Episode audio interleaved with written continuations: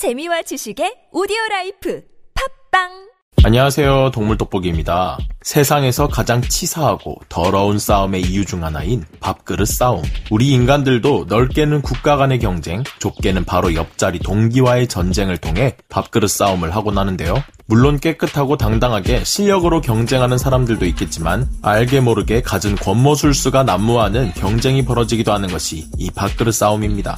동물들의 세계에서도 밥그릇 싸움만큼 치열한 경쟁은 없을 것입니다. 북아메리카를 대표하는 최상위 포식자 회색곰과 그에 필적하는 무리 싸움의 진수 회색 늑대가 오늘의 주인공인데요. 같은 하늘 아래 같은 땅을 밟고 살며 내가 뺏지 않으면 빼앗기는 이들의 치열한 먹이 경쟁. 오늘의 동물 돋보기 시작합니다. 동물 돋보기 줌 인. 북미에 서식하는 불곰의 애칭이기도 하며 사람들에게 그리즐리로 잘 알려져 있는 거대 포식자 회색곰. 북아메리카에서만 서식하는 이들은 오늘날엔 사람들의 흔적이 드문 알래스카와 로키 산맥 등에서 살아가는데요. 공포스러운 소름 끼치는 이란 형용사 grizzly에서 이름이 유래됐을 정도로 grizzly bear 회색곰은 사납기로는 두말하면 입이 아플 정도입니다. 최근에는 미 몬테나주에서 야영하던 여성을 공격해 숨지게 했으며 알래스카 초원지대에서 조난당한 한 60대 남성은 조난당한 일주일간 매일 밤 grizzly의 공격을 받으며 시달리다 극적으로 구조되었다고 하는데요. 그야말로 영화 레버넌트에서 회색곰에게 사정없이 물어뜯기는 레오나르도 디카프리오의 모습을 연상시킵니다. 겨울은 겨울잠을 자기 위해 특히 특히나 곰들의 활동이 더욱 활발해지는 때이기도 한데요. 때문에 겨울철 미국과 캐나다 등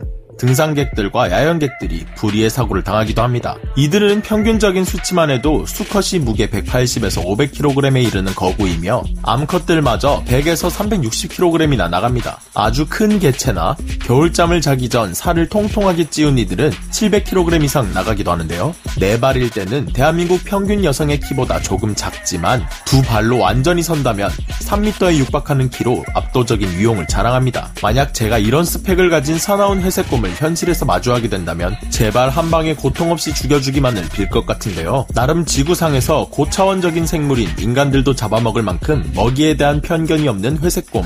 이들이 이렇게까지 더 난폭하게 변한 것은 지구 온난화와 서식지 파괴, 환경오염 등으로 인해 먹이가 없어진 것이 가장 큰 이유입니다. 이들은 육식은 물론이고 풀, 열매, 과일, 뿌리 등 채식을 하기도 하며 벌집에서 꿀을 꺼내 먹거나 연어들도 닥치는 대로 섭취하는 등 대단한 식성의 잡식성 동물입니다. 이런 잡식 습성 덕분에 활동 영역이 넓은 회색곰은 과일을 섭취한 뒤 씨앗을 배출해 여기저기 뿌리고 다니며 자연의 recycle을 돕기도 한다고 하네요. 가뜩이나 먹이가 없어 북극곰의 먹이를 뺏기 위해 북상하는 것도 모자라 식인 행위까지 일삼는데 먹이 경쟁이라니 호락호락하게 먹이를 뺏길 회색곰이 아닙니다. 회색곰의 서식지에는 아메리카 흑곰, 퓨마, 코요테, bobcat 등 다양한 포식자들이 존재하지만 회색곰이 나타났다 하면 이들은 도망치기 바쁩니다. 하지만 이런 회색곰에게도 당당히 덤벼드는 이들이 있었으니 바로 무리를 이룬 회색 늑대입니다. 이들이 1대1로 대결한다는 것은 말이 안 되겠죠. 운 좋게 아성체와 붙는다면 모를까 사실상 상대가 안 되는 밸런스 붕괴 매치나 다름이 없는데요. 회색 늑대는 회색곰에게 힘이나 체격에서부터 일방적으로 크게 밀립니다. 회색곰이 성체가 된 후 어슬렁거리는 순간 다른 맹수들은 회색곰에게 먹잇감을 바치는 편이 목숨을 지키는 일입니다. 하지만 이건 엄연히 회색곰이 성체가 되었을 때 이야기 최고의 집단 전투력을 보여주는 늑대무리와 최강자뽕에 심취해 있는 회색곰이 먹잇감을 두고 한판 승부를 벌였다고 합니다. 눈 덮인 알래스카 오늘도 사냥에 성공한 늑대무리들은 먹잇감을 나눠 먹으며 만찬을 즐기고 있었는데요. 만찬의 산통을 깨고 회색곰 한 마리가 피냄새를 맡고 어슬렁어슬렁 다가오고 있습니다. 이야, 오늘도 사냥하느라 고생이 많네. 이건 내가 가져갈 테니까 또 얼른 사냥하러 가봐. 아니, 매번 이건 좀 너무하다고 생각하지 않냐? 맞아. 우리도 먹고 살아야 할 거 아니야. 얘들아, 근데 쟤 좀 뭔가 좀 작은 것 같지 않냐? 마치 자기가 사냥한 먹잇감인 것 마냥 당당하게 늑대 무리 속으로 들어가 먹잇감을 가로채는 회색곰. 하지만 머리가 좋은 늑대들은 뭔가 이상하다는 것을 감지합니다. 왠지 모르게 좀 작아 보이는 듯한 회색곰의 크기. 그러나 현명한 늑대들은 섣부르게 덤비지 않습니다. 야, 너 민증 까봐. 너 아직 애기지? 어허! 이것들이 또 한바탕 해봐야 정신 차리려나. 절로 안 가? 아성체 회색곰은 뭔가 상황이 잘못되어 가고 있다는 것을 눈치챘습니다. 아, 이 자식들. 아, 그래. 오늘은 내가 그냥 가준다. 다음엔 국물도 없어. 알겠냐? 먹이를 팽겨치고 돌아가려는 회색곰의 행동에 늑대무리들은 확신에 찹니다. 북아메리카에서 유일하게 회색곰에게 반격할 수 있는 능력을 가진 회색 늑대 무리. 더군다나 그 상대가 아성체라면 끝까지 싸워볼 만한데요. 야, 너 일로 와봐. 회색곰이 먹이를 놔두고 간다고? 하지마. 너 어디 가냐? 설마 도망치는 거야? 하지 말라고. 아빠라도 데리러 가냐? 따라오지 말라고.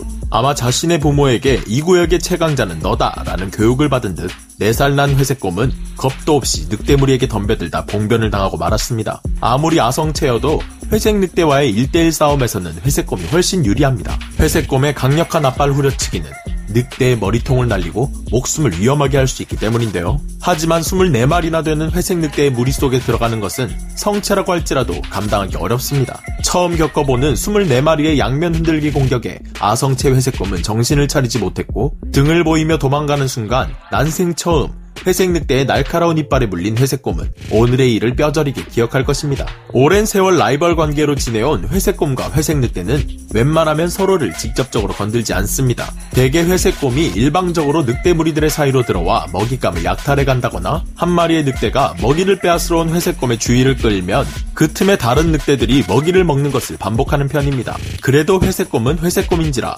정 먹잇감이 없으면 최후의 보루를 선택하는데요. 먹잇감이 없는 회색곰들은 늑대들을 사냥하기도 하기 때문입니다. 라이벌 관계라고 알려져 있지만 이들이 제대로 붙는다면 회색 늑대는 회색곰의 먹잇감일 뿐이죠. 가끔 회색곰들이 황당하게 당하는 사건이 벌어지긴 하지만요. 최근 캐나다 국립공원에서는 피식자인 흰바위 사냥이 포식자인 암컷 회색곰을 죽인 사건이 일어났습니다. 암컷 회색곰은 70kg의 조금은 작은 체구를 가지고 있었지만 사냥을 사냥하기에는 충분한 힘을 가진 포식자입니다. 관리국의 분석 결과 보통 위에서 아래로 먹잇감을 향해 공격하는 회색곰은 먹잇감의 머리와 뒷목, 또는 어깨를 공격하는 경향이 있는데 습격을 당한 흰바위산양은 본능적으로 날카로운 뿔을 이용해 곰의 공격을 막았다고 합니다.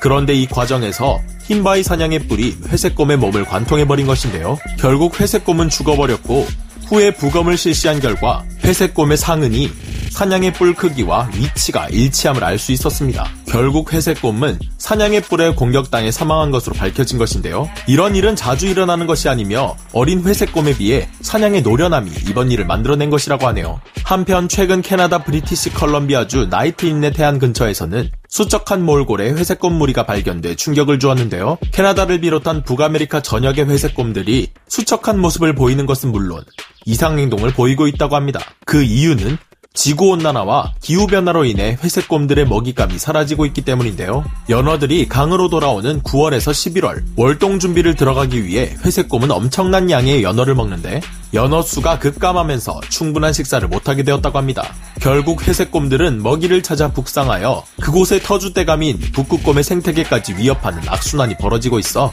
환경 및 생태 분야 전문가들의 우려가 커지고 있다고 합니다. 이 모든 게 지구 온난화 때문이라는 말이 실제 벌어지고야 말았는데요. 이 악순환으로 회색곰들은 결국 인간을 덮치게 되었고 인명사고까지 일어나고 있다고 합니다. 최근 일어나고 있는 일들을 보면 생태계 최강 포식자의 몰락을 지켜보는 듯한 안타까운 느낌을 받는데요. 그 몰락이 우리 인간들 때문이라는 사실에 마음이 아픕니다. 회색곰은 과거부터 멸종위기종 지정과 재회가 반복되고 있는 놀라운 생명력의 생물인데요. 지금도 큰 문제가 되고 있는 지구온난화 문제, 회색곰의 먹이 부족 문제가 해결되어 회색곰과 인간들이 서로 안전을 보호받을 수 있는 날이 얼른 다가왔으면 좋겠습니다. 그럼 저는 다음 시간에 다시 돌아오겠습니다. 감사합니다. 동물 돋보기 줌 아웃.